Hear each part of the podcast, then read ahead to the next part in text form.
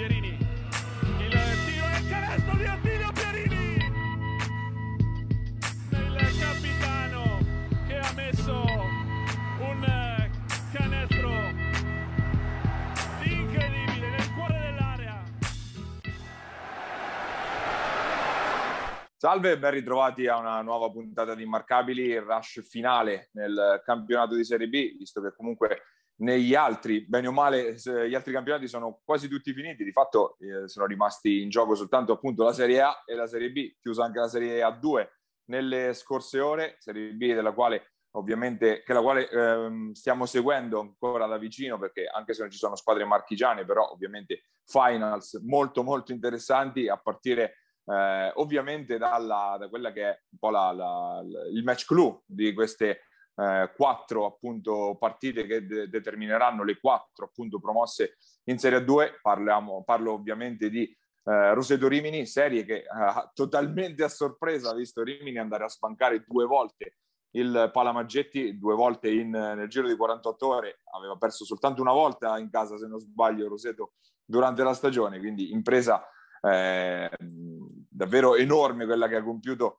la rinascita Basket Rimini, soprattutto pensando, no, Gabri, a quello che era stata, stato il cammino soprattutto recente della squadra di coach Ferrari che aveva dovuto faticare neanche poco per passare appunto su Faenza nella, nella semifinale. Una serie davvero bellissima innanzitutto, diciamo Gabri. E c'è un motivo, Paia, se tu conduci io dico cavolate perché eh, di base tu ne capisci di più di me e non di poco. Quindi insomma avevi dato eh, Rimini favorita, io no. E qua, qua siamo addirittura non dico all'inverosimile perché, perché insomma non so quanti, forse neanche i tifosi di Rimini nella loro più grande eh, notte insonne avrebbero potuto prevedere due volte così, poi anche in maniera abbastanza netta mi viene da dire, comunque al di là del risultato, però se andiamo a vedere poi la prestazione delle squadre, eh, Rosetto ha perso due volte in casa senza mai dare l'opportunità, eh, scusa, l'impressione di uh, poter andare a vincerla questa partita. Se ci so, pensi sopra, cosa... Soprattutto in gara 2, mi verrebbe da dire. Se ci pensi è una cosa incredibile perché oggettivamente tutte le premesse sembravano dare perlomeno una serie alla 5 o comunque una serie lunga. Ecco, qua si rischia che venerdì è finita e, sarebbe un, una disfatta per Roseto oggettivamente, bisogna, per come è andata la stagione sarebbe proprio una disfatta non tanto nel risultato, ci sta di perdere una finale, ma nelle proporzioni del risultato, e, e, un trionfo per Rimini proprio per le modalità opposte. Andando un po' a parlare di campo, Paglia in un Palamaggetti comunque gremito, insomma, quindi in pieno e in un bel clima.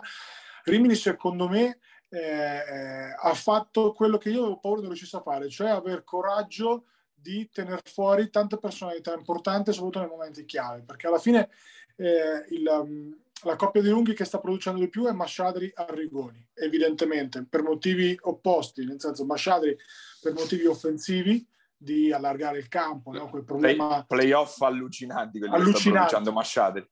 Ma Masciadri e Tassinari stanno facendo una finale incredibile, ma, ma dei playoff incredibili. Ma playoff. E, e, e Arrigoni perché equilibra un po' tutti quanti. Ho visto Bedetti a lungo fuori, Rinaldi a lungo fuori, lo stesso Rivali comunque ha giocato tanto perché Rivali gioca sempre tanto in qualsiasi squadra, però seduto in alcuni momenti importanti, soprattutto con Tassinari con palla in mano quando c'è da chiuderla, perché è ovvio che il closer è lui e sta facendo delle robe di categoria superiore, ma, ma, ma palesemente, nel senso che eh, è veramente il giocatore che sta decidendo la serie no, Roseto non ha un, un, singolo difensore da potergli buttare addosso che possa avere una chance di tenerlo, ci hanno provato un po' tutti, ma onestamente Tassinari uno contro uno, specie nei finali, quando Rimini smette tra virgolette di giocare di squadra, la dà a lui per chiudere un po' all'americana, passami il termine, no? un po' in stile NBA, e poi lui comunque crea per se stesso con quegli step back pazzeschi a tre punti, con quelle penetrazioni di scarico.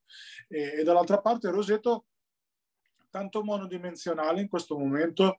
Ovvio che il vantaggio sia palla Valerio, palla Nicolic di sotto, ma non può essere solo quello. Perché? Perché sta mancando un po' la perimetralità di Roseto, cosa che nelle partite, ad esempio, con Ancona, comunque, parlo di, regular season, ci aveva fatto vedere, no? di poter avere qualche piccolo problemino in termini di perimetralità, perché poi se non fai canestro con continuità da fuori, finora il migliore è stato May eh, nella serie, eh, se parliamo di, di, di, tiro da tre punti, e poi le aree sono sempre più chiuse. Soprattutto, ti ripeto, la variabile è che Rimini sta tenendo con questo quintetto, chiamiamolo leggero, ma poi non è che sia leggero, ma Sciadri e Rigoni, però sta tenendo senza bisogno di raddoppi, senza bisogno di grossi adeguamenti. Questo fa tutta la differenza del mondo.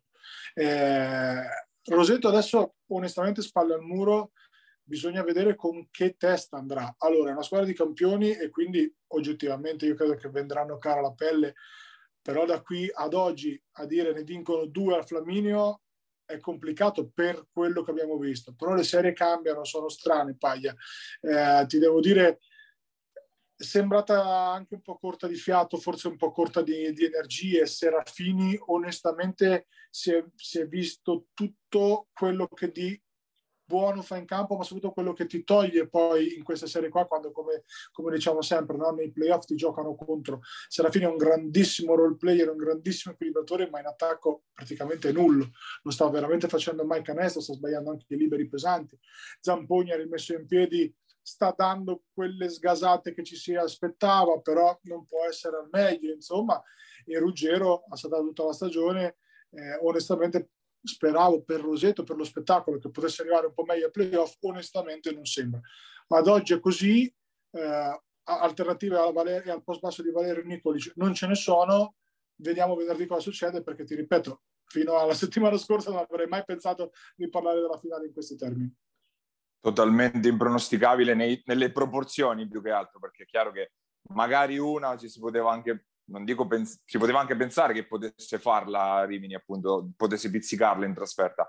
Due, e in queste proporzioni assolutamente no, e anche perché comunque eh, Rimini ha cambiato anche, eh, come dire, o meglio, Roseto ha cercato un po' di inseguire Rimini su quel, quel discorso dell'andare più piccoli. Roseto spesso nella seconda parte di stagione ha giocato con quintetti grossi, con Serafini quasi stabilmente da tre quando lui ormai, cioè, sappiamo, è un, un 4 sottodimensionato, ma comunque fondamentalmente un lungo. Ha provato a rimetterla in, situ- in quelle condizioni coach Quaia, soprattutto nell'avvio di gara 2, però eh, se Serafini non produce qualcosa a livello, eh, ovvio che a livello difensivo e a rimbalzo qualcosa ti dà, però eh, gli abbiamo visto fare due o tre airball proprio, ma anche da sotto, quindi proprio veramente inconsistenti in questa maniera, poi è dura anche perché Amoroso è vero che in gara 2 soprattutto a livello di cifre, a livello numerico, qualcosa poi ha portato a casa, però è chiaro che non sia quello che abbiamo visto nella, per almeno tre quarti di stagione. Nicolic è l'unico che sta dando ai livelli di Nicolic, fondamentalmente di Emilio si è spremuto, si sbatte, corre di qua, di là, su e giù dietro a Tassinari, ma poi ne paga le conseguenze a livello di lucidità offensiva, perché poi il, abbiamo parlato del tiro da fuori che aveva iniziato a entrare nei playoff o comunque nelle partite che conta e è totalmente mancato fino, fino, ad ora, quindi tante cose da sistemare e da mettere a posto per Roseto perché comunque non avrà, la, o meglio, avrà in parte anche la spinta dei tifosi perché ovviamente qualche centinaio arriverà, arriveranno al Flaminio, però insomma sarà tutto un altro clima perché Roseto adesso fiuta l'impresa e non penso che vogliano portarsela troppo per le lunghe, anche se paradossalmente portarla per le lunghe magari può essere anche conveniente, è una squadra comunque più fresca, perlomeno per l'impressione che ha dato eh, Roseto. Chiudere venerdì, la può chiudere venerdì secondo te Gabri? Dipende Paia, secondo me, guarda, bisogna anche vedere Quaglia quanto coraggio ha, eh, perché sbaglierò io, ma il quintetto migliore che mi è sembrato per Roseto è quello con May da 4 o chi per lui, insomma, comunque con i quattro esterni. Mi è sembrato un quintetto che potesse se non altro aprire un po', un po il campo a, a, uno tra Valerio e Nicolic o comunque è ovvio che fai fatica a tenerne fuori uno però in alcuni momenti lo devi fare anche per alzare un po' il numero dei possessi forse no? per, alzare, per, per allargare sto campo e lo stesso Quaia oggettivamente in gara 2 soprattutto rotazioni vorticose nella disperata ricerca di qualcuno che potesse dargli qualcosa con risultati alterni. Quindi eh, è, è, realmente al primo banco di prova per un ragazzo comunque molto giovane che ha fatto molto bene, ma ha avuto una stagione più o meno senza intoppi. No? Questo è realmente il primo banco di prova con, mh, in una situazione di non comfort dove non sta funzionando niente oggettivamente. Vediamo, perché comunque non so Spagna se la chiudono venerdì, c'è un canto del cigno di Roseto, un sussulto d'orgoglio, secondo me ci deve essere. Ecco, però al Flaminio ci sarà il pandemonio totale dentro e fuori, quindi ho sbagliato tutti i pronostici che ho fatto fino adesso, quindi non ne farò per non portare male a nessuno.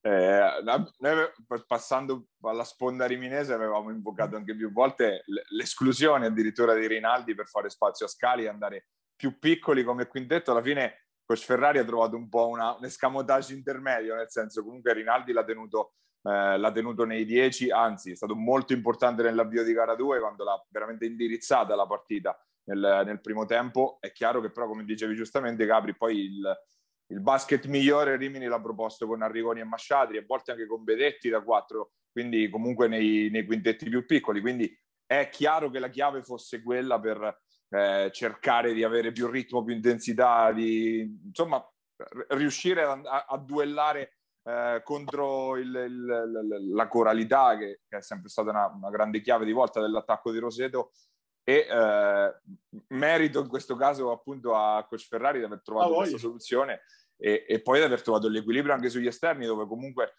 Saccaggi forse è stato l'anello debole paradossalmente. Fino ad ora è andato un po' a intermittenza Tassinari e Rivali li ha, li ha dosati veramente col bilancino nel senso che comunque quando ha dato qualcosa quando ha iniziato a scendere un po' Rivali ha rimesso Tassinari comunque è riuscito sempre a giostrarli molto bene e questo è comunque segno che comunque la squadra ce l'ha in mano. C'è un motivo per il quale lui sta in A2 e io sto qua a parlare con te proprio per questa roba qua. Cioè, allora, io l'ho sempre detto, quello che aspettava Ferrari era un qualcosa che ci vuole poi anche coraggio a farlo, perché quando tu c'è una squadra così lunga con dei nomi così importanti, poi ti devi assumere delle responsabilità che se vanno bene sei lo scienziato, se va male sei un cane perché non hai fatto giocare quello o quell'altro, no? E fino adesso è andata bene. La chiave, l'unica roba che ho preso di questa serie poi è la chiave, cioè che Rimi doveva andare con un quintetto che allargasse un po' il campo, con un 4 tattico. L'ha trovato così, va benissimo, ma ti ripeto, quello che hai detto tu, tu, tu quello che a me realmente ha sorpreso è la Uh, non la personalità, perché Ferrari la personalità non, è, non, non, c'è dubbio, però la, come ti posso dire, la, uh, la genialità anche di tenere fuori gente importante, cioè, lascia stare Rinaldi che parte e non finisce, ma anche, ti ripeto, lo stesso Bedetti che ha ruoli difensivi importanti, comunque una personalità ingombrante, qua di Bedo lo conosciamo bene, ma anche perché è un vincente, cioè uno che ha sempre giocato per vincere negli ultimi anni o ci è dato vicino, comunque non è facile tenerlo così tanto a lungo, eh, anche togliere palla a Genio eh, nei momenti decisivi, Genio tra l'altro chirurgico nel far canestro e questo non è che lo, lo, lo vince, non è la novità, poi ha messo anche due bombe, se non sbaglio, in gara due, eh, chirurgiche, precise, ha fatto tre tiri, tre canestri, perché poi queste partite qua bisogna saperle giocare. Quello che manca a Rosetto è qualità negli esterni, eh, non qualità dal punto di vista tecnico, ma dal punto di vista di creare qualcosa, cioè quando non funziona il post basso non c'è nessuno che crea un vantaggio dal palleggio o dall'uno contro uno con palla. Questo, non c'è Tassinari per intenderci, no? come, come piano B. Vediamo Quaglia come, come la, la, cambia. Secondo me un, un'idea può essere quella di forzare dei quintetti anche micro per alzare un po' il ritmo, per allargare il campo, per provare anche a prendere ritmi, Rimini eh, in transizione difensiva, non sempre a difesa schierata. Ecco. Però, ripeto, per fortuna è un problema loro che stanno lì a giocarsi la due e io sto qui a guardarmela stravolentieri. Insomma e ce la godremo appunto venerdì sera, gara 3 dal, dal Flaminio con Rimini appunto che torna, che torna, a casa e può provare a chiuderla. Dal, eh, dal, dall'altra parte dei tabelloni che ci hanno riguardato durante questa stagione, eh, il tabellone 4 appunto, invece Agrigento ha fatto la voce grossissima in casa contro Rieti, contro la Real Sebastiani, due vittorie su due e senza appello e se eh, se diciamo le due vittorie di Rimini a Roseto sono state sorprendenti, queste lo sono giusto un filo meno perché Agrigento giocava in casa, ma nelle proporzioni veramente ancora più netta probabilmente la superiorità dei siciliani e non era certo lecito aspettarselo per, per come Rieti era arrivato a questo punto della stagione. Per la serie sempre i pronostici che non ci prendo mai neanche se, se mi ammazzi, insomma, però... Eh... Qua Alme, però su, su, questo eravamo in due, però. Esatto, esatto. Dai, se l'altro almeno sono in compagnia.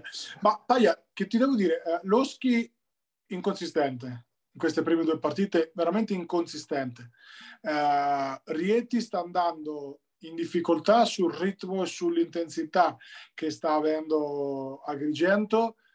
È ovvio che Grande sta facendo molta meno fatica rispetto a quello che ha fatto con NPC, perché la difesa sugli esterni di NPC è una roba, la difesa di Rieti è un'altra. Eh, cioè Rieti le vince ai 70-75, NPC le vince ai 60, perché di più di punti non ne hanno. No? Quindi è ovvio che, che, è una serie che apre dei grandissimi, eh, cioè totalmente opposta per Agrigento rispetto a quella, quella con Rieti. Eh, il duello Stanic grande per il momento stravinto da grande, lo stesso Chiarastella molto bene, ma soprattutto l'X Factor è Costi, cioè Costi super consistente, super solido e sarà contento Catalani che lo conosce da quando ha credo 15-16 anni. Noi eh, ci giocavamo contro con la famosa Under 20 di, della Poderosa e già lo allenava Catalani, quindi sarà sicuramente contento. Ecco, Costi sta dimostrando perché potrebbe essere veramente un prospetto anche di categoria, di categoria superiore o comunque uno che nel tempo può provare ad andarci. Uh, cosa sta funzionando a Rieti? Paradossalmente quello che ci si aspettava un po' meno, cioè eh, il lavoro di Garsetti, il lavoro comunque dei lunghi, Maganza ha fatto una buona partita e una meno buona, però eh, comunque quello che sta funzionando meglio è il lavoro, ti ripeto, dei, dei loro lunghi, ecco, dove paradossalmente è una squadra predicata più sul, sull'individualità degli esterni. Però, ti ripeto, qua a Rieti cambierà un po' la musica, secondo me. Potre, cioè, troppo brutta la Sebastiani per, per, per, per essere questa realmente, quindi anche qua credo che venerdì eh, potrebbe essere partita Spartiacque perché è ovvio che se perdono è finita, quindi è Spartiacque per forza, però se dovessero vincerla magari anche bene, allora si potrebbe tornare ad Agrigento con uno spirito diverso. Non mi aspettavo nulla di tutto quello che abbiamo visto, onestamente, in queste finali, ma sai nulla, nulla. Anche Cividale che ha perso ieri, insomma, nulla, zero. Eh, Real Sebastiani, ri, ri, riavvolgendo un po' il nastro, forse no, non vorrei che avessimo fatto tutti l'errore di sopravvalutare le eh, vittorie allora delle serie precedenti, perché comunque Real Sebastiani che ha fatto Mambassa sia il primo turno con Reggio Calabria e poi il secondo con, con Senigallia, ma sappiamo Senigallia come ci arrivava, Reggio Calabria non era sicuramente una squadra di prima fascia, non vorrei che appunto questa valanga con la quale avevano sommerso questi due avversari un po' ci avessero ingannato, anche se poi Rieti era, non era soltanto nei playoff che ha fatto bene, anche nella, nella seconda parte del, del, girone di ritorno della regular season che, che, comunque aveva tenuto questo ritmo. Però ecco, non vorrei che ci avesse ingannato un po' Rieti con questa, con questa cosa. Ragionando in termini di matchup, no? di, di, di, di, accoppiamenti, probabilmente il tanto talento che ha negli esterni e fisicità che ha nel talento che ha nel, nel roster Agrigento eh, Morici piuttosto che Grande, che non è fisico ma è talentuoso, piuttosto che Costi, insomma, di, di Bruno stesso. Eh, è la peggior squadra che Rieti potesse incrociare per come è fatta. Rieti non ha dei grossi difensori, ha tantissimo talento negli esterni, ma non ha dei grossi difensori, cioè si accoppiano male, Contento e, e Loschi non sono dei grossi difensori, sono dei difensori normali, possono essere buoni in alcune situazioni, Stanic chiaramente non può essere un top in attacco e in difesa, quindi la cosa che realmente forse avevamo un po' sottovalutato è l'accoppiamento tra gli esterni e il fatto che Rieti, anche qua forse credo che ormai sia una costante a tutti i livelli, il basket lo determinano gli esterni, c'è poco da fare, i lunghi aiutano, sono importantissimi, ma determinano gli esterni e quindi alla fine chi vince il matchup tra gli esterni poi tende a vincere perlomeno le serie, no? dove si va, come diciamo sempre, sui vantaggi e sugli accoppiamenti. Forse questo poi avevamo sottolineato, avevamo un po' sottovalutato, cioè l'impatto che potesse avere l'attacco, passami il termine gestistico, uh, il potenziale offensivo degli esterni di Agrigento sul Uh, reale valore difensivo degli esterni di Rieti e, e, questo poi si trasforma anche in una uh, in percentuali, da, in come vai di là, perché se poi fai tanta fatica in difesa, vai in attacco, non sei lucido e, e fai 12 punti in due partite come Loschi, per fare un esempio, no? uno che è stato capocannoniere, se non sbaglio, del, del girone o, o, quello che è. Eh, da, le altre due finali invece sono, sul, sono fatto, di fatto in equilibrio con eh, nel tabellone A San Miniato e Cremona sull'1-1 con Cremona che aveva vinto gara 1 e San Miniato che ha, ha replicato in gara 2 eh, for- e forse questo ci poteva anche stare tutto sommato per l'equilibrio tra le due squadre. Ci si poteva aspettare di più invece da Cividale che ha fatto il suo in gara 1, poi in gara 2 una partita, l'ho vista anche un po' a tratti contro Vigevano in cui non ha mai preso ritmo la eh, Cividale, anzi Vigevano che è stata a lungo, eh, a lungo avanti e alla fine non è riuscita neanche a svoltarla con eh, il talento che ha comunque a disposizione Cividale, che è un talento sicuramente di primissima fascia e adesso comunque la squadra di coach Pillastrini deve andare, deve andare a prenderne almeno una su uno dei campi più caldi d'Italia. Un, un, tempo la chiamavano la Salonicco d'Italia, dicevano, quindi per rendere l'idea e mi immagino che quindi non sarà per nulla facile. Tra l'altro, grande protagonista l'ex Fabriano Gatti che ha fatto una partita veramente incredibile in gara 2. Serie che ho visto poco, onestamente, perché il tempo è quello che è, ho visto distrattamente un po' come, come, come hai detto tu. Eh, poco da aggiungere, insomma, allora, premesso che parliamo di una partita persa di due punti eh, di, di, Cividale, quindi una, una, palla che entra, che esce, cambia poco. Io credo che loro abbiano un po' le, la potenzialità tecnica e anche la personalità di andarsela a prendere uno a, a Salonicco Vigevano, ecco. però, però, non sarà comunque facile. Eh, non sarà comunque facile, stiamo a vedere eh, Battistini sempre il solito X Factor, anche se ti devo dire che specie ieri sera comunque è stato un po', un po limitato. Bene rota, eh, ripeto, per quel poco, abbiate pazienza, non, non, riusciamo a vedere proprio tutte nei dettagli, però insomma, eh, credo che ancora favorita possa essere Cividale, però servirà un'impresa, quello sicuro.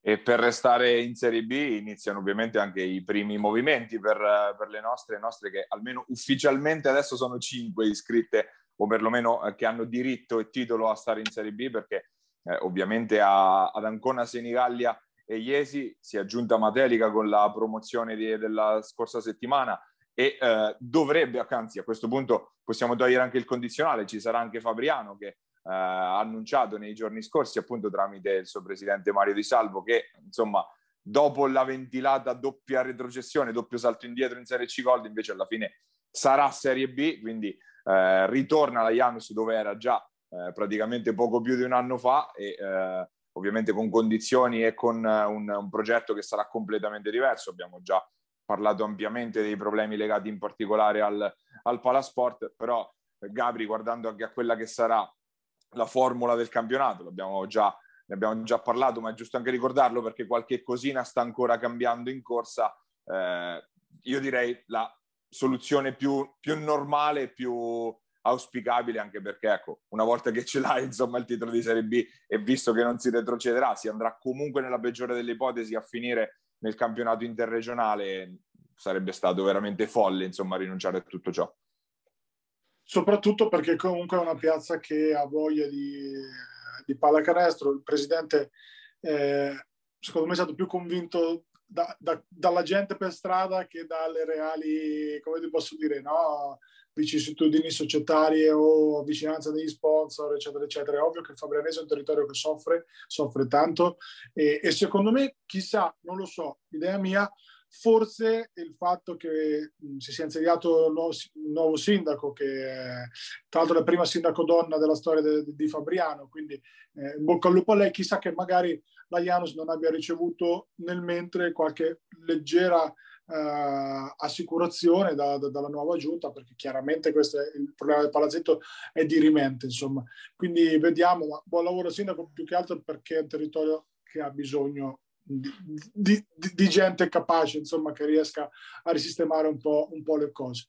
E il presidente di Salvo ha parlato anche un po' di derby, della voglia di giocarseli, poi i nostri amici su Facebook ci segnalano, e eh, lo, lo, accogliamo volentieri come suggerimento, la non rivalità tra Materica e Fabriano, ma una, anzi addirittura una sorta di comunque eh, gioia di alcuni tifosi fabrianesi nell'aver visto Materica, quindi lo, eh, lo, lo, accogliamo più che volentieri, insomma non, non, siamo così insider da sapere realmente i rapporti, però sicuramente eh, la, la voglia di, di, avere comunque no, dei derby da giocare è stato uno stimolo in più. Ecco, la B è un campionato totalmente diverso dalla C, non ce ne vogliano uh, gli amici della C. eh, per, per, vetrina, no? per, anche per, il, per, quello che si respira poi, per tutto quello che c'è durante la settimana, per l'organizzazione e poi ci andremo a, a, a parlarne magari nella riforma dei campionati. Un doppio salto dopo una retrocessione così amara forse sarebbe stato troppo per una piazza come Fabriano e noi non possiamo che essere contenti ovviamente per tutto il movimento cestistico che ci sia un'altra squadra di Serie B Speriamo ci possa essere una sesta con il ripescaggio della Virtus Civitanova, anche se ancora tutto tace dal fronte societario, come è normale che sia. Stagione è finita praticamente l'altro ieri. Quella che è rimasta un po' a metà del quadro è la Sutor, che adesso aveva un mezzo, diciamo, chiamiamo così, un mezzo abboccamento per il titolo della, della Janus, ma a questo punto, anche se l'offerta ufficiale era venuta fuori regione, leggi Pescara Amatori, eh, perché eh, insomma era quella perlomeno quello che ci dicono, l'offerta arrivata a, ufficiale a Janus, però ecco, la Sutur ad oggi, in questo momento, sarebbe in C-Gold con poche possibilità di ripescaggio, però vediamo. Eh, il, il, discorso appunto della, del, ritor- del, ritorno, della, della appunto, retrocessione della Janus ufficiale in Serie B chiude di fatto la porta alla Sutor perché di di, di occasioni vere di andare a, a, prendere un altro titolo sembrano essercene poche. Anche la convinzione con la quale la Sutor forse ci si è approcciata non sembra proprio quella magari dello scorso anno, di due anni fa, insomma, quella di volerla fare a tutti i costi. Si era prospettata questa, questa occasione e insomma pare adesso ormai tramontata e quindi verosimilmente troveremo la Sutor in, in, Serie C Gold l'anno prossimo a questo punto. Il discorso Civitanova non è cambiato di una virgola di fatto, uh, Virtus che è la prima nella graduatoria dei ripescaggi, quindi basta che salti una squadra tra, quel, tra le 64 di Serie B per avere appunto il diritto a farla la, eh, la Serie B e lo abbiamo ripetuto e saputo già da tempo, insomma che la Virtus è pronta nel caso, nel caso si apra questo scenario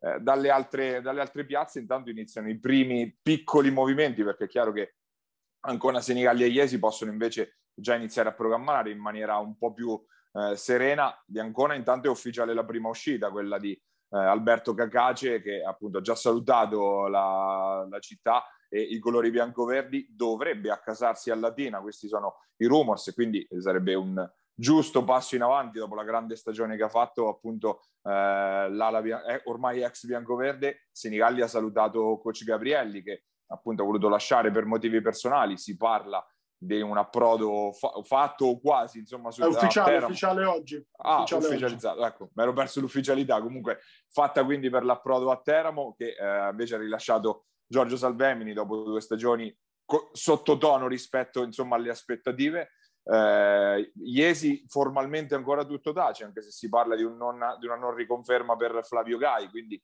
sarebbe questa la prima mossa in uscita, la prima mossa per iniziare a ricostruire, ma siamo veramente agli inizi, sono veramente le prime, primissime voci insomma, che, che girano, Gabri. Non so se ne hai qualcun'altra tu che mi ero la, la, più scioccante è stata quella di Gabrielli, che secondo me ha troppe amanti a Pesaro e è dovuto scappare perché non me ne voglia il coach, insomma, ci sentiamo regolarmente, mi posso permettere la battuta. Eh, no, insomma, da quello che è trappelato non, non voleva restare eh, in zona Pesaro, voleva probabilmente fare questa esperienza, quindi la, la Golden Gas pur avendo proposto un biennale si è dovuta adeguare. Adesso vediamo quello che farà Senigallia, perché io credo giustamente che loro abbiano ambizioni di provare a stare nella parte alta della classifica di Serie B, in quelle che poi potrebbero essere, ehm, diciamo, confluire nella B1, come giusto che sia, per tradizione, per storia, per solidità economica, per progettualità e per degna prosecuzione di, di una stagione no, super come quella di quest'anno. Vediamo che cosa succederà. Eh, secondo me, io ho una suggestione, Paia, che non è un rumore, è una suggestione, che è quella di Broglia eh, a Senigallia l'anno prossimo. Credo sia in uscita da Rieti e credo qualora sia in fosse in uscita da Rieti possa rientrare tra i profili valutabili da, da una società come Senigallia, insomma, e anche profili soprattutto umani, non tecnici. Cioè Broglia e Senigallia sarebbe perfetto per 12.564 motivi e mezzo, insomma. E per il resto eh, poco altro da aggiungere, ancora molto presto, Tant- ancora il rebus allenatore da sciogliere, soprattutto per Iesi, se sarà riconfermato Fraccioni o se ehm, sarà appunto affidata la panchina ad un altro allenatore, si è parlato insistentemente di Ghizzinardi, del Ghizzinardi bis, Marcello Ghizzinardi ha lasciato dei ricordi super, ma, ma a tutto l'ambiente iesino, insomma, eh, vediamo, ancora prestissimo per parlare di mercato di B, di C, di qualsiasi cosa.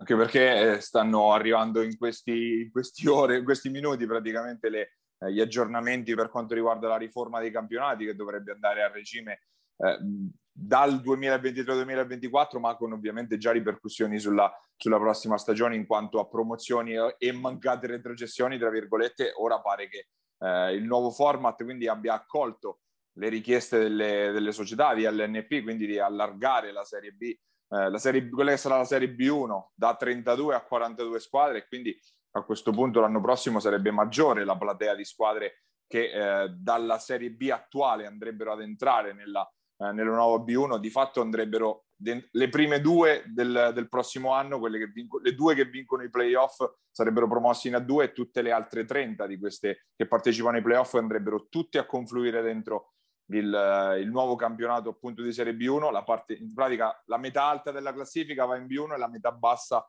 scende nel nuovo campionato interregionale, dal quale poi però arriverebbe da sotto eh, tutta la, la, la, parte che viene dalla Serie C Gold. Dalle Marche dell'Umbria dovrebbero arrivare tre squadre, a quanto, eh, a quanto sembra dall'ultima bozza appunto che è stata, eh, che è stata pubblicata da FIP Marche. In più però eh, FIP, il settore agonistico FIP si tiene in mano alcune, alcune wild card diciamo, da distribuire sul territorio, quindi è ancora un po', eh, non dico confusionaria, però comunque sia stanno sistemando gli ultimi paletti in questi, in questi giorni e quindi vedremo poi quando ci sarà la formula definitiva di capire eh, quali possono essere le prospettive per le, varie, per le varie squadre nostrane, diciamo. Noi per chiudere la nostra prima parte invece andiamo ad ascoltare uno dei nuovi coach di fatto della Serie B che verrà perché eh, è l'ultimo arrivato diciamo nel, nel campionato che seguiamo con più, con più costanza, è l'allenatore della neopromossa Vigor Basket Matelica Lorenzo Cecchini, andiamo ad ascoltarlo.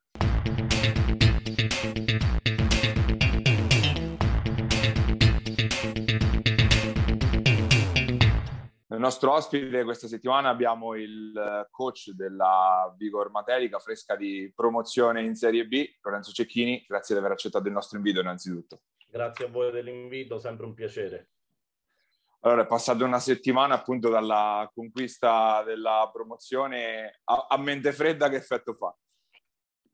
Ancora in città ancora si, c'è entusiasmo, ancora i giornali scrivono, ancora le foto girano, ci siamo, ci siamo rivisti per fare eh, un saluto perché poi i ragazzi stranieri avevano tutti l'aereo lunedì e venerdì ci rivedremo per un'altra merenda diciamo in Alley, quindi ancora ancora si è in fase di stagione 2021-2022 diciamo. Eh, ritornando sulla, sul percorso che, che, ha fatto appunto la, eh, la Halley, sicuramente eh, quello che abbiamo notato tutti è il cambio di marcia che c'è stato nei, nei playoff. avevamo parlato nel finale della regular season di quelle eh, due sconfitte che diventano tre con eh, la sconfitta con Foligno di Coppa Italia. Sembrava in quel momento che fosse arrivata un po' la sbandata, no? quella che poi rischiava di compromettere tutto. Invece cos'è cambiato in quel, proprio in quei 20 giorni che poi hanno separato la fine della stagione dall'ingresso nei, nei playoff? Ma è cambiato, sicuramente ci ha dato una grande mano quei 25 giorni di riposo a noi, perché quello era cioè, un'arma a doppio taglio, perché potevi perdere ritmo o potevi utilizzarli per, per lavorare bene. Noi chiaramente quei giorni lì ci hanno fatto comodo per recuperare Matteo, per eh, di fatto riprendere a allenarci tutti insieme e con l'arrivo di Bubu avere una settimana di tempo un attimo per, per inserirlo. Abbiamo fatto molto lavoro sulla difesa, molto lavoro sull'attacco e e soprattutto abbiamo ripreso un attimino a giocare con, con il roster al completo che eh, di fatto da, da, nel girone ritorno non ce l'abbiamo mai avuto. Eh, eh, abbiamo parlato per, per anni delle, comunque delle ambizioni che ha avuto sempre la Vigor di, di provarci no, a raggiungere questo risultato che si è concretizzato solo quest'anno. Che cosa ha avuto secondo te quest'anno in più la squadra rispetto agli anni scorsi dove c'è sempre andata più o meno vicino? Ma secondo me la squadra, quella di due anni fa, con i fratelli Donaldson, così poteva essere un'altra squadra che, che raggiungeva il malloppo grosso alla fine.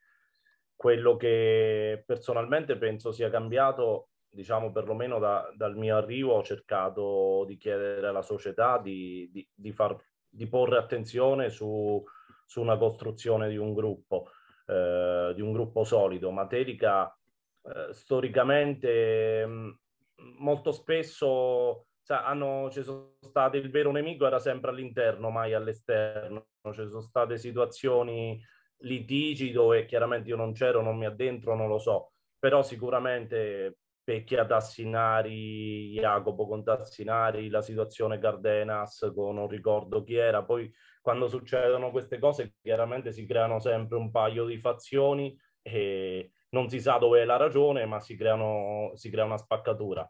E quello che, che, ho cercato di fare io di puntare io, che abbiamo cercato di fare noi, è quello di puntare su un, su un gruppo solido dove la barca fosse una, eh, sia quando si, si, vinceva, sia quando si perdeva, sia quando uno avesse fatto 30, sia quando uno faceva 4. E questo secondo me è stato il primo segreto.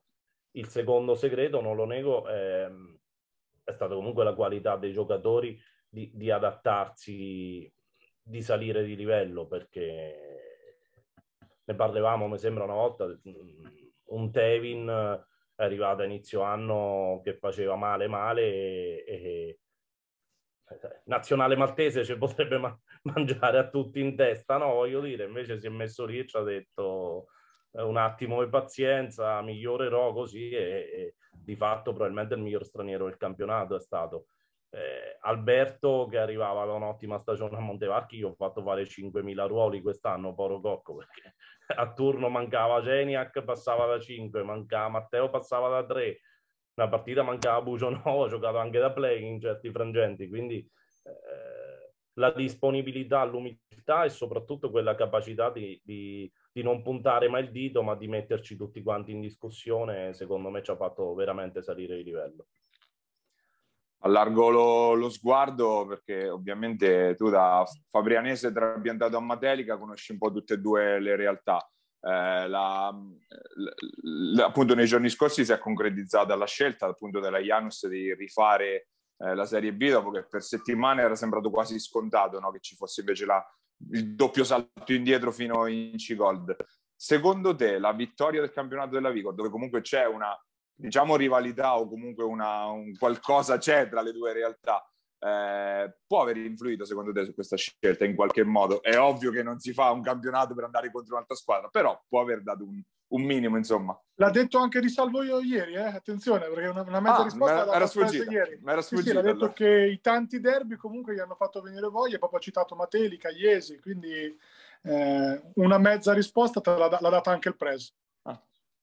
E chiaramente ognuno guarda in casa sua, no? Nel senso io non, non, so bene le dinamiche di Fabriano perché di fatto sono nato a Fabriano ma non alleno a Fabriano da 11 anni, quindi eh, no, no, non conosco molto bene le dinamiche fabrianesi. Quello che ti dico è sicuramente mi sono arrivati messaggi di tifosi fabrianesi ho scritto complimenti per la seconda promozione perché se Matelica non veniva in B forse noi ci scrivevamo in C, quindi sicuramente un po' nell'aria quello c'era magari, dai, quella voglia di, di derby, di, anche di trasferte vicine, di, di situazioni che sicuramente eh, tengono alta la passione, no? tengono vivo il pubblico, queste cose qua. Eh, guardando al, anche se come dicevi giustamente ancora siamo in fase di festeggiamento più che altro, dando però comunque uno sguardo eh, in avanti e dando per scontata una tua riconferma e dando per scontato il fatto che comunque in Serie B eh, i due stranieri non ci saranno di sicuro. Eh, avete iniziato a ragionare su una struttura di squadra, è chiaro sui nomi è difficile, però sulla prospettiva, insomma, per la prossima stagione. No, questo sinceramente ancora l'abbiamo fatto, ci dovremo riunire a breve, ne parleremo sicuramente Cioè io ho contratto per, per rimanere a Matelica, altrettanto vero che c'era Matteo Caroli e, e, poi dobbiamo sentire un attimo i programmi soci, societari, le idee, le idee, del boss su, su quello che vorrà fare, USB e via dicendo, cerchiamo di, di, di poi, come abbiamo fatto in questi anni, di allinearci su una strada unica e percorrere quella. Gabri. Allora Lollo, io dico sempre, sostengo sempre, più o meno ragione, che questi campionati qua si vincono con i, i califfi no, de, della categoria. Ovvio che Falso hanno fatto dei playoff importanti, ma senza Bugenova e Vissani secondo me questa, questa promozione sarebbe stata uh, impossibile. Quanto c'è in questa promozione nel cambio di marcia proprio che io ho visto tra, in, questi due, in questi due ragazzi? Sì, secondo me la vittoria nostra è stata una vittoria corale dal punto di certo, vista che ognuno, questo non si discute. Ognuno in certi momenti ha messo il mattoncino, non so, Jack per esempio non ha fatto i playoff di altissimo livello, ma sul 64 pari ha messo una bomba dall'angolo che ha spaccato la, la partita un Pescara. E se ripercorri un pochettino le nostre gare playoff è venuto fuori sempre un protagonista differente. E detto questo, la solidità che hanno avuto Michele e Vissani sicuramente è stata è stata determinante. Anche lì ripercorro un passo indietro perché Miki quest'anno ha avuto un momento difficile, non faceva canestro, non era in condizioni fisiche eh, eh, ottime, no? qualche acciacchetto quella, però anche lì il gruppo gli è stato dietro in senso eh, strasupportato per poter fare quello che Miki sa fare, cioè un play di, di questo, per questa categoria sicuramente un play che ti porta a giocarti le finali a volte a vincerle quindi era imprescindibile sia l'apporto di Samuele che l'apporto di Michele ma secondo me siamo stati molto bravi a monte eh, non parlo solo di staff tecnico parlo di società, parlo di compagni di squadra parlo prepara- del preparatore atletico, il massaggiatore di, di mettere gente che può fare la differenza in determinati frangenti nelle condizioni mentali e fisiche per, poter, per potersi esprimere a quel livello. Io ti ho citato loro due perché sono probabilmente quelli che hanno più le radici territoriali agganciate alla realtà, diciamo, matelicese o comunque nell'Interland, via, diciamo così. Eh. E proprio il, il, il, salto, soprattutto Vissani, secondo me ha fatto un, un salto importante tra regular season e playoff che non era neanche lecito comunque pensare, cioè voglio dire, eh, ha accettato di essere un giocatore magari con eh, responsabilità molto difensive e da specialista in attacco e secondo me proprio ha trovato una dimensione aumentata dalla territorialità, ti voglio dire, cioè si vedeva che avevano dopo quel, quella voglia in più, quel qualcosa in più. Chissà, forse anche perché magari in una conferma in Serie B l'anno prossimo, eh, dove ricordiamo come, come, spesso facciamo, non si retrocede, eh, potrebbe essere anche stato no, un qualcosa, come ti posso dire, Michele ha fatto la B recentemente a Fabriano, ha fatto un po' di difficoltà assoluta a livello fisico, eh, Vissani nel recente passato non l'ha mai fatto, chissà se potrebbero essere due pietre su cui partire per un anno di consolidamento, sfruttando proprio il fatto che si può sperimentare per, eh, senza rischiare la retrocessione, ti voglio dire. È chiaro che lì, come dicevo prima, dovremmo aspettare i programmi certo. un po' che ci arrivano dall'alto. Sicuramente sia Matelica come Piazza, come Piazza sia io come allenatore, diciamo, son, siamo un po' dei romantici, no? Quindi non è che ci piace eh, fare troppi salti nel buio, troppe facce differenti. Chiaramente dovremmo adattare per forza di cose con i due stranieri la squadra alla categoria e vedremo. Cioè, io Samu l'ho allenato a Tolentino tanti anni fa e avevamo sfiorato lì la promozione, quindi forse era un, una di quelle cose che c'era rimasta in sospeso e, e, che questo giro volevamo, diciamo, avere un, un lieto fine, una conclusione diversa. Ecco. Quali sono stati secondo te durante l'arco della stagione i, i turning point, quelli che hanno un po' determinato poi la, la vittoria? Ti parlo da, proprio dall'inizio dell'anno. Questa è una bella domanda, perché qui è una bella domanda perché si va un po' di aneddoti e un po' di, di risultati. Eh, Sicuramente il primo, il primo percorso è stato noi che giochiamo in Coppa Italia male ma vinciamo, in senso giochiamo eh, un po' soft, un po', un po con, con troppa molto Supponente. fumo poco arrosto, Dai. diciamo, dai, molto fumo poco arrosto e, e non ci aspettavamo la prima sconfitta di Assisi. E lì è stata la prima volta che ci siamo guardati negli occhi e, e una prima riunione un po' pesante. Da lì sono arrivate parecchie vittorie consecutive e, e nel frattempo c'è stato quel, quell'aneddoto che ti dicevo prima su Tevin, comunque che eh, si è ripercorso col cambio di passo di Tevin. Allo stesso, nel frangente c'è, c'è stato l'infortunio di Aris, quindi abbiamo dovuto riequilibrare degli assetti che non ci hanno portato a, a risultati negativi, però con l'arrivo di Aris abbiamo dovuto ricambiare i ruoli e lì ci sono state un paio di sconfitte, un paio di sconfitte proprio di, di poca alchimia in campo, secondo me si è vista. E poi è evidente che nella fase finale della stagione, dopo le tre sconfitte consecutive, ma io de- delle tre ci metterei quella in casa con Bramante, le altre due come contraccolpo psicologico avevamo un attimo bisogno di, di, di fermare l'orologio, di metterci un attimo a chiacchierare, di, di vedere delle, eh, delle cose che non andavano. E, e lì parlandoci chiaramente, sì, Miki ha fatto un grande salto in avanti, Samuele ha fatto un grande salto in avanti, Aris ha fatto un salto in avanti enorme, cioè Aris eh, un, è partito come un giocatore che eh, buono tecnicamente, ma un ansioso se non faceva 15 punti, capito? E invece siamo arrivati alla serie con Amatori Pescara che in tre gare ha concesso quattro post bassi a Dondur, quindi ha, conce- cioè, ha dato quello che era necessario per portare a casa quella serie. E, e sicuramente quello scatto mentale nei ragazzi è quello che ci ha fatto poi raggiungere l'obiettivo finale. Aia, Eh, l'ha sfiorato un po' il discorso Gabri, il- la questione comunque della riforma dei campionati a breve r- r- riordinerà un po' tutto quanto, anche se in realtà sembra un cambio che cambia molto per non cambiare poi tantissimo cambia, alla cambia fine in della asso, fiera. cambia, Cambi- cambia in ecco, asso alla FIP. Potrebbero cambiare in ass più che altro. Eh, qua- secondo te qual è la dimensione della Vigor attualmente ne- in prospettiva di questa riforma?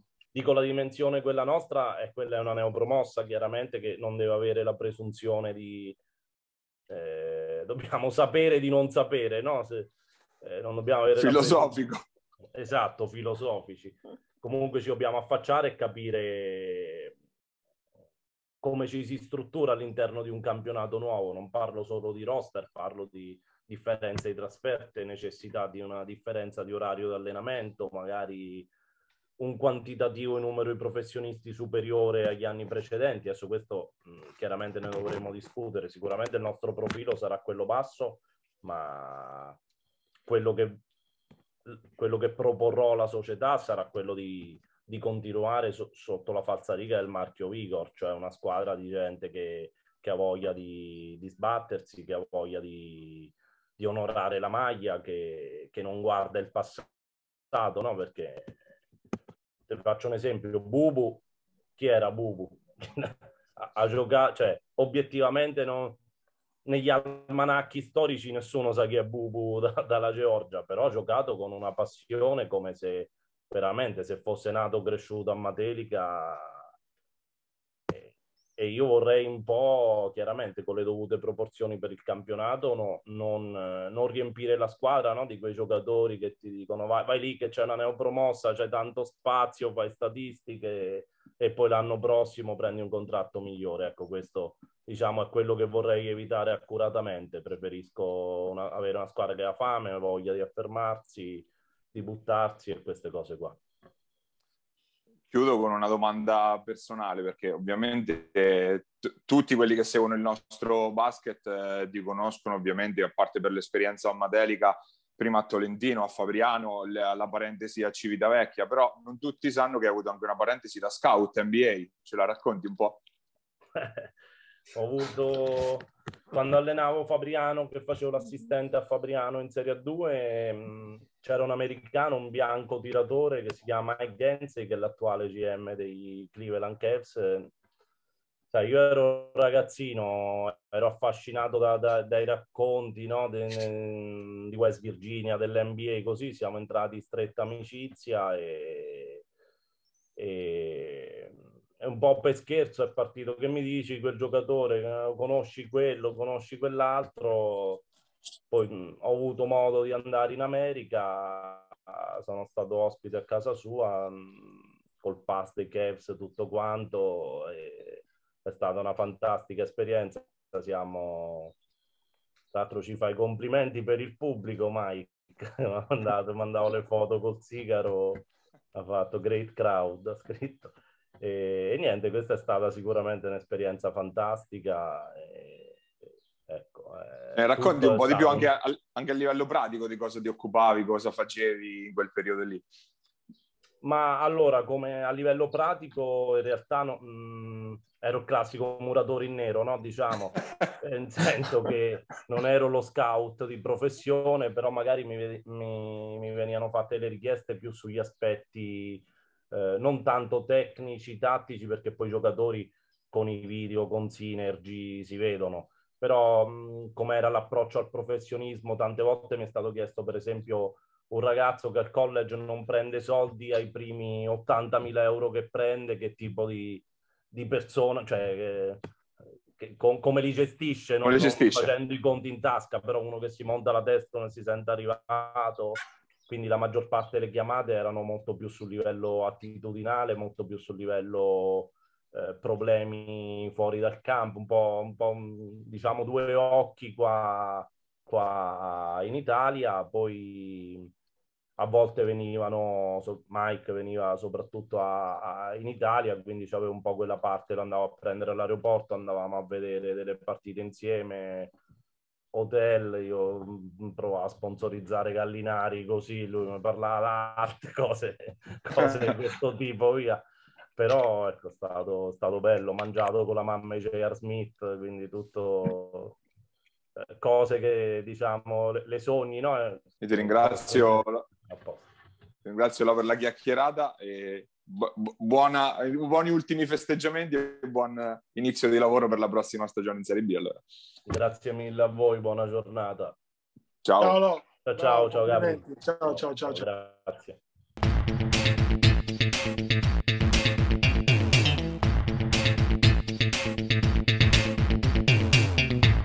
Ed era il coach della Alle Matelica, Lorenzo Cecchini, ai nostri microfoni e noi ora eh, diamo uno sguardo a quello che è successo in Serie C.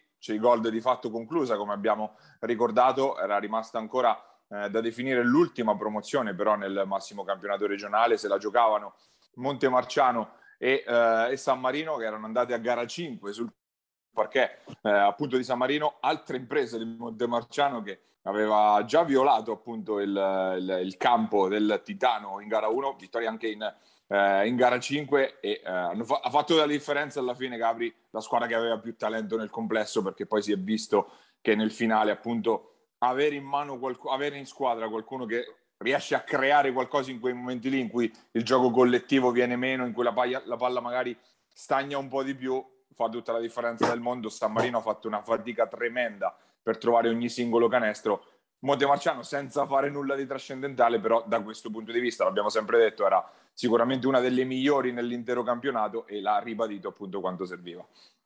Era contento Coach Valli che per motivi eh, diciamo personali ha, rischi- ha buttato via un campionato Uh, però eh, la pallacanestro è, è, anche questo, insomma, ci, ci, mancherebbe. Io credo che quello sia stato uno dei turning point della stagione di Montemarciano.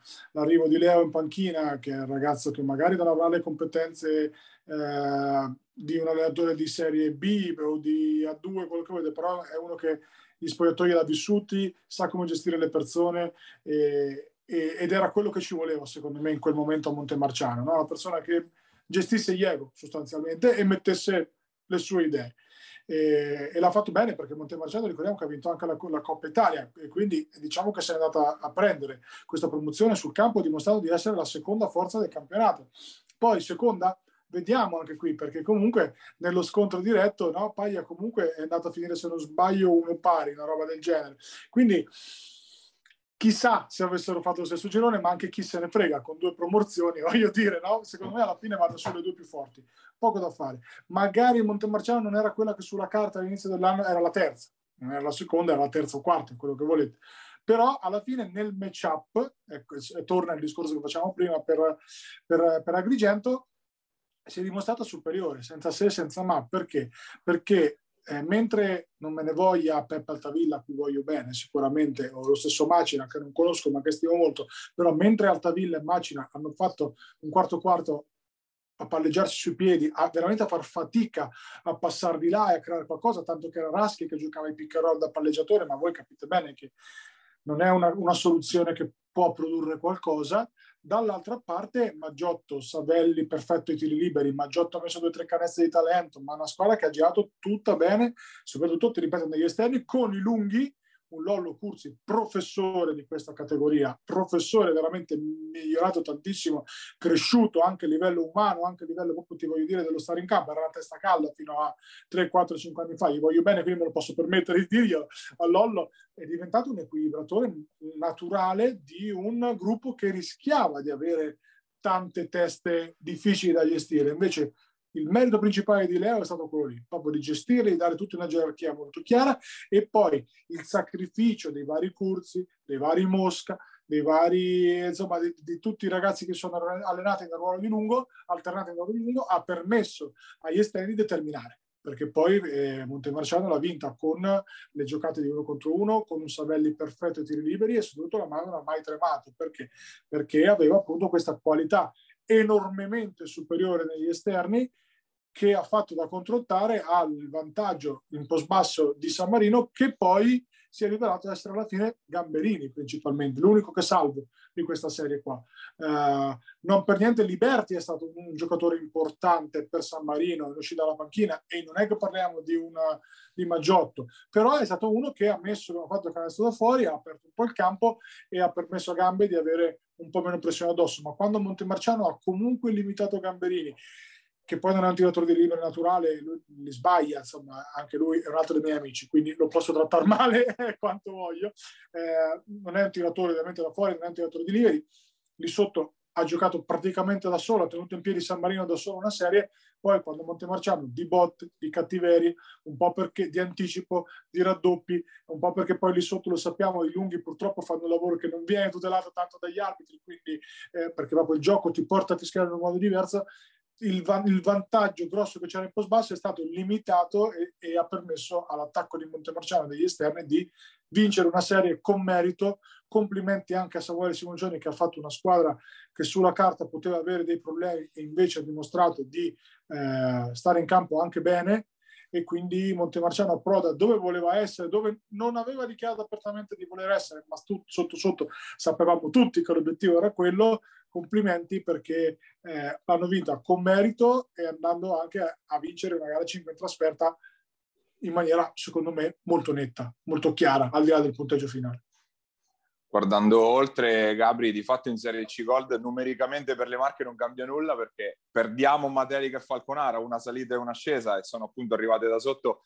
eh, Porto Recanati e Montemarciano. Tra l'altro ne approfitto per fare una piccola rettifica su quello che abbiamo detto la settimana scorsa riguardante il palazzetto di eh, Recanati perché l'Attila Junior Basket il Palamedi quindi è a disposizione e lo era, era in norma regola per la Serie C Silver, lo è, lo sarà per l'anno prossimo per la Serie C Gold, quindi avevo avuto un'informazione sbagliata e quindi ovviamente mi scuso con la società e quindi è giusto anche precisare il fatto che non si muoverà insomma l'anno prossimo la, eh, la Attila per eh, appunto la sua prima volta in Serie C Gold. Eh, guardando alla prossima stagione di C Gold è chiaro che tutti i riflettori sono sul Bramante che ci dovrà riprovare un'altra volta, se perlomeno eh, il gruppo resterà quello. Sarà curioso anche capire vorranno, cosa vorranno fare no, le due neopromosse, perché Montemarciano ci ha abituato che ogni, ogni, gradino che sale poi non è che sta a guardare in maniera così eh, disinteressata. Porto Negarati, lo, lo sappiamo già, per per stesse ammissioni appunto del livello societario, che l'ambizione era quella di arrivare il più velocemente possibile in Serie B, quindi credo sarà una delle protagoniste assicurate dell'anno prossimo.